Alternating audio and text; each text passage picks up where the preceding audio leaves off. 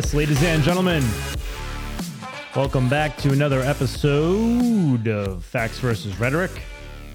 Just a quick correction before we get going. Yesterday, on the last episode, I said that Dark Side of the Moon came out in 1975, and that was incorrect. It came out in 73.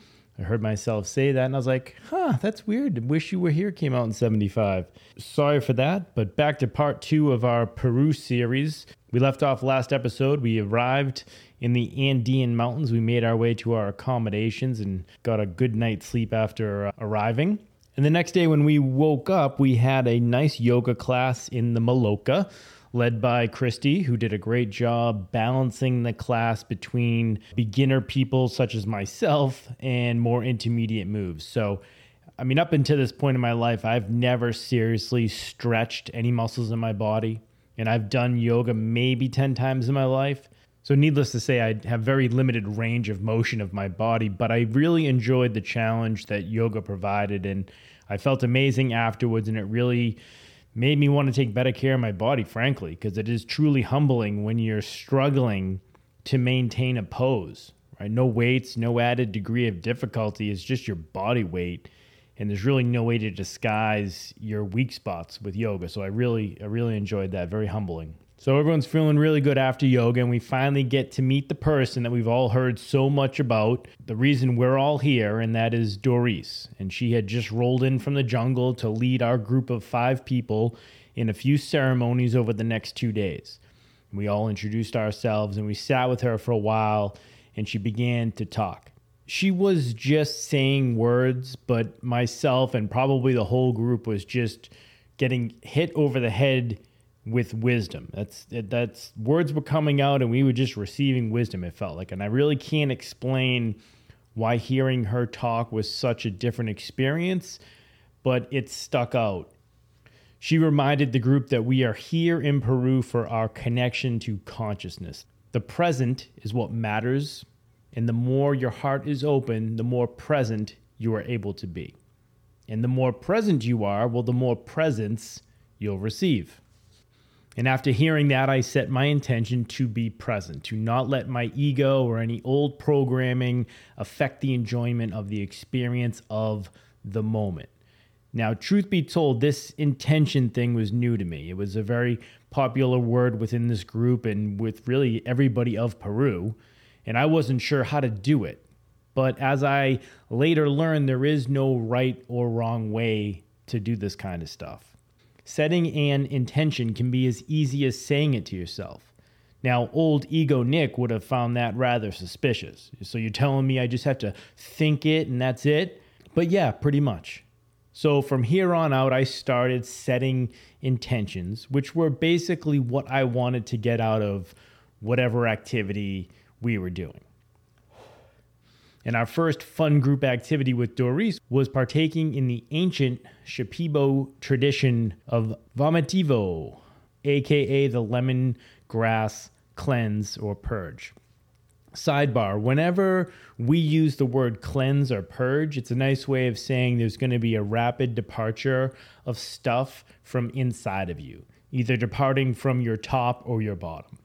And Doris explained this technique is used by the Shipibo tribe to cleanse the body, the stomach, and the intestinal tract prior to working with ayahuasca. So the vomitivos we are drinking are made purely of lemongrass and warm water. And this just consists of drinking large quantities of warm lemongrass water until the body naturally regurgitates it back up. And part of our homework was to write letters. Yesterday, I read the letter to myself and I also have a letter to Lemongrass, which I will read. Dear Lemongrass, I am here in Peru seeking your help in cleansing my body of toxins and that which does not serve me. Thank you for helping me on my journey. At first, I was naively scared of your powers, but now I know they are much needed. I am grateful for your guidance and help in getting me cleaned up so I can experience the medicine and heal. Always in your debt, Nick. And prior to this trip, Michelle and I were very concerned about the self-induced vomiting. I and I think it's common, right? Because we usually associate vomiting when we are sick or after we've poisoned our body so much with alcohol that we end up puking, but It turns out the being sick or the intoxicated part, that's unenjoyable part. And it doesn't sound pleasant to make yourself throw up, but most people feel great and more clear after this is done. And Doris went on to say that from our stomachs to our necks, whatever is on its way up is waste. However, from our throats and out of our mouths come flowers, beautiful colors, beauty, really anything but waste. And this is because the Peruvians believe that you get back what you put out.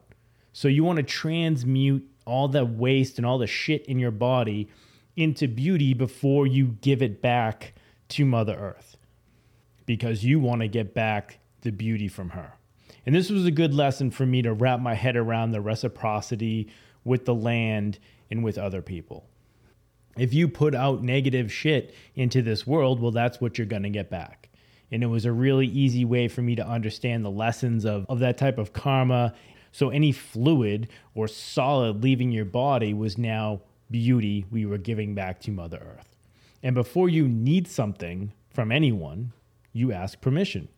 And we asked Mother Earth permission to give her our transmuted beauty to rid ourselves of the things that we no longer needed.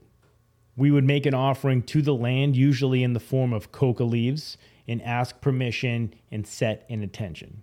After we did that, we gathered in a circle outside the Maloca with our buckets and started to drink warm lemongrass water.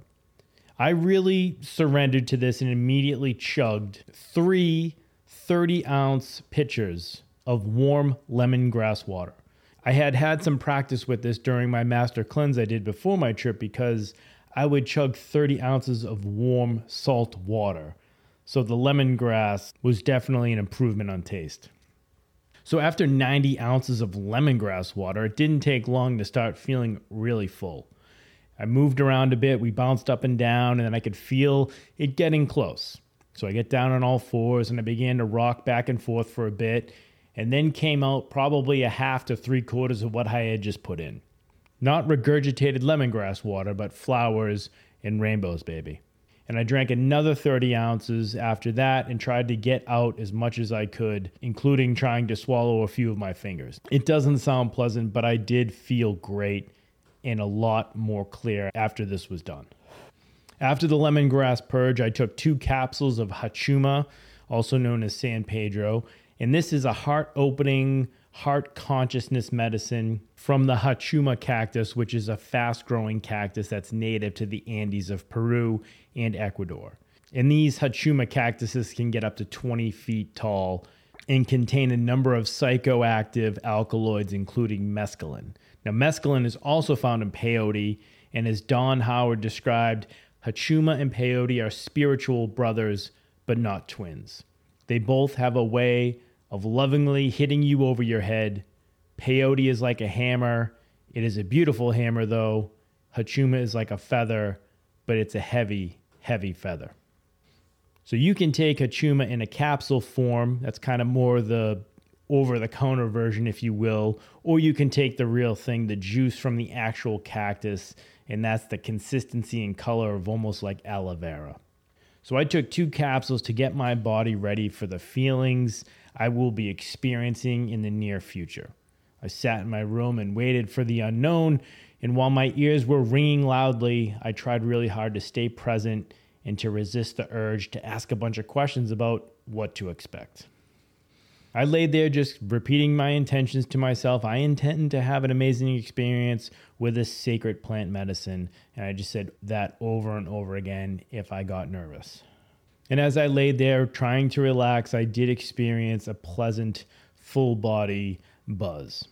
Later that afternoon, we individually sat with Doris for a coca leaf reading. In Peru, the coca leaf has a rich and important history, with many Peruvians valuing these coca leaves as highly as gold in some cases. And the Incans treasured coca not only for its medicinal properties, but also for its integral part that it played in their sacred rites and rituals. The South Americans have been cultivating coca plants for nearly 8,000 years. And until today, I had only known a coca leaves because of their ability to relieve altitude sickness. But the locals use them in many, many ways, and they're often consumed on a daily basis, either chewed or used to make tea. So, traditionally, during a coca leaf reading, the shaman who leads the ceremony will have learned these skills from their own ancestors and will continue to pass it down to future generations. And Doris did learn this from her relatives, and she's currently teaching other people how to do this. And during the ceremony, you're invited to sit with the shaman. I was welcomed and asked, you know, my name and my reasons for visiting, while she offered a prayer to the Apus, which is the god of the mountains. Three coca leaves are thrown in the direction of the sacred mountains, and then Doris lays out a handful of leaves on the blanket in front of me. Now, the movement of these leaves as they fall gives Doris or the shamans information about me or who's ever sitting in these readings. Additionally, the shaman can decipher details about the individual's future, about their work, their life, family, financial situations, really depending on the leaf shapes and colors. So Doris dropped the leaves, and one leaf stood out to her and me. She looked at it and she said, What is your art? And I stammered because I started to like overthink the definition of art. I mean, it's pretty fucking broad. I don't know what she was talking about. I said, well, I write a lot for my podcast. I, I attempt to play the guitar, but I really couldn't, I don't know what my art is. So she said, Well, whatever my art is, I was to keep creating it and to get more passionate about it. So that was really cool, but I'm still unsure exactly what the heck she was actually talking about. And as she looked through the leaves, she said that I have stuck energy in my stomach, and that's where I store it. And I need to take care of my stomach and massage it clockwise before bed. I have a very strong mind, but need to be more sensitive in order to keep energies in balance with my wife. Being myself will broadcast energy to others, and I should sing aloud more to help balance the energies in my body. And she shuffled the leaves around a little bit and she looked me dead in the eyes and said that I have a blockage in my heart and that I am out of balance. Too much head, too much thinking. To which I said, Yes, I mean, that is one of the reasons I'm here and she said, I know the game. I know what's going on. And she was referring to the Matrix and all the bullshit. And I said, Yep, I know what's going on. And she said, I live in a beautiful place and that I have a very strong mother who is the source of a lot of my trauma. Yes, yes, yes. And she got all that by looking at coca leaves on a table. So that was amazing. So day one is in the books, and a pattern is starting to emerge. We are constantly preparing for the next day, constantly building up to sitting with ayahuasca. And when we awoke the next day, our group gathered for another coca leaf offering to the land to ask permission to see the invisible world. We were given three leaves to offer to the land, so we'd walk around the property and we would each find our own place to put the leaves as an offering to the land. After that, we did another coca leaf reading with Doris to see if we were ready to sit with Hachuma. We all passed the reading and gathered in the Maloca to sit with San Pedro. And one by one, we went up and took a cupful of fresh from the San Pedro cactus, the hachuma, the peyote of the south. We then laid down on our mats and relaxed. One of Doris's students, named Melinda, was going to perform a sound healing on us, and this was sort of an exam for her, and Doris would be grading her. So we all gathered in a circle around Melinda, she was at kind of the 12 o'clock position. Christy was at the 3 o'clock. Cypher at the 4 o'clock. I was at 6 o'clock. DJ at 8 and Michelle at 9. And Melinda had her sound bowls out. I don't know, was probably 8 or 10 of them. We relaxed and closed our eyes, and she began to play.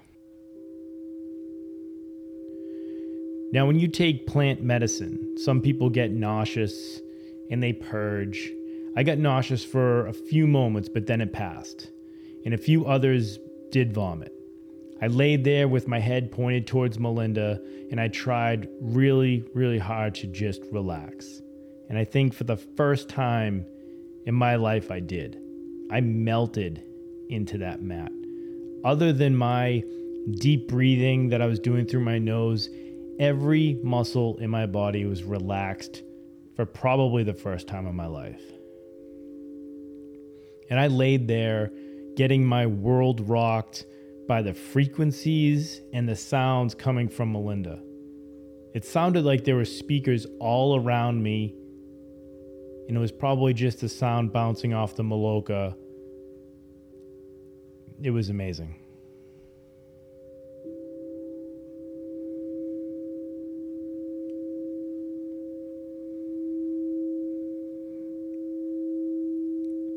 And here's my understanding of what Melinda is doing. I think she can see our energies, and she's performing a healing on us individually using the sound bowls to manipulate the energy and free up the blockages. And Doris is in the room and she's grading her on her ability to see the energies and manipulate them the way Doris would. And I wrote in my journal, not sure when it was my turn, but at one point my whole body began to tingle and it felt in balance. The blockage preventing me from accessing my heart was removed.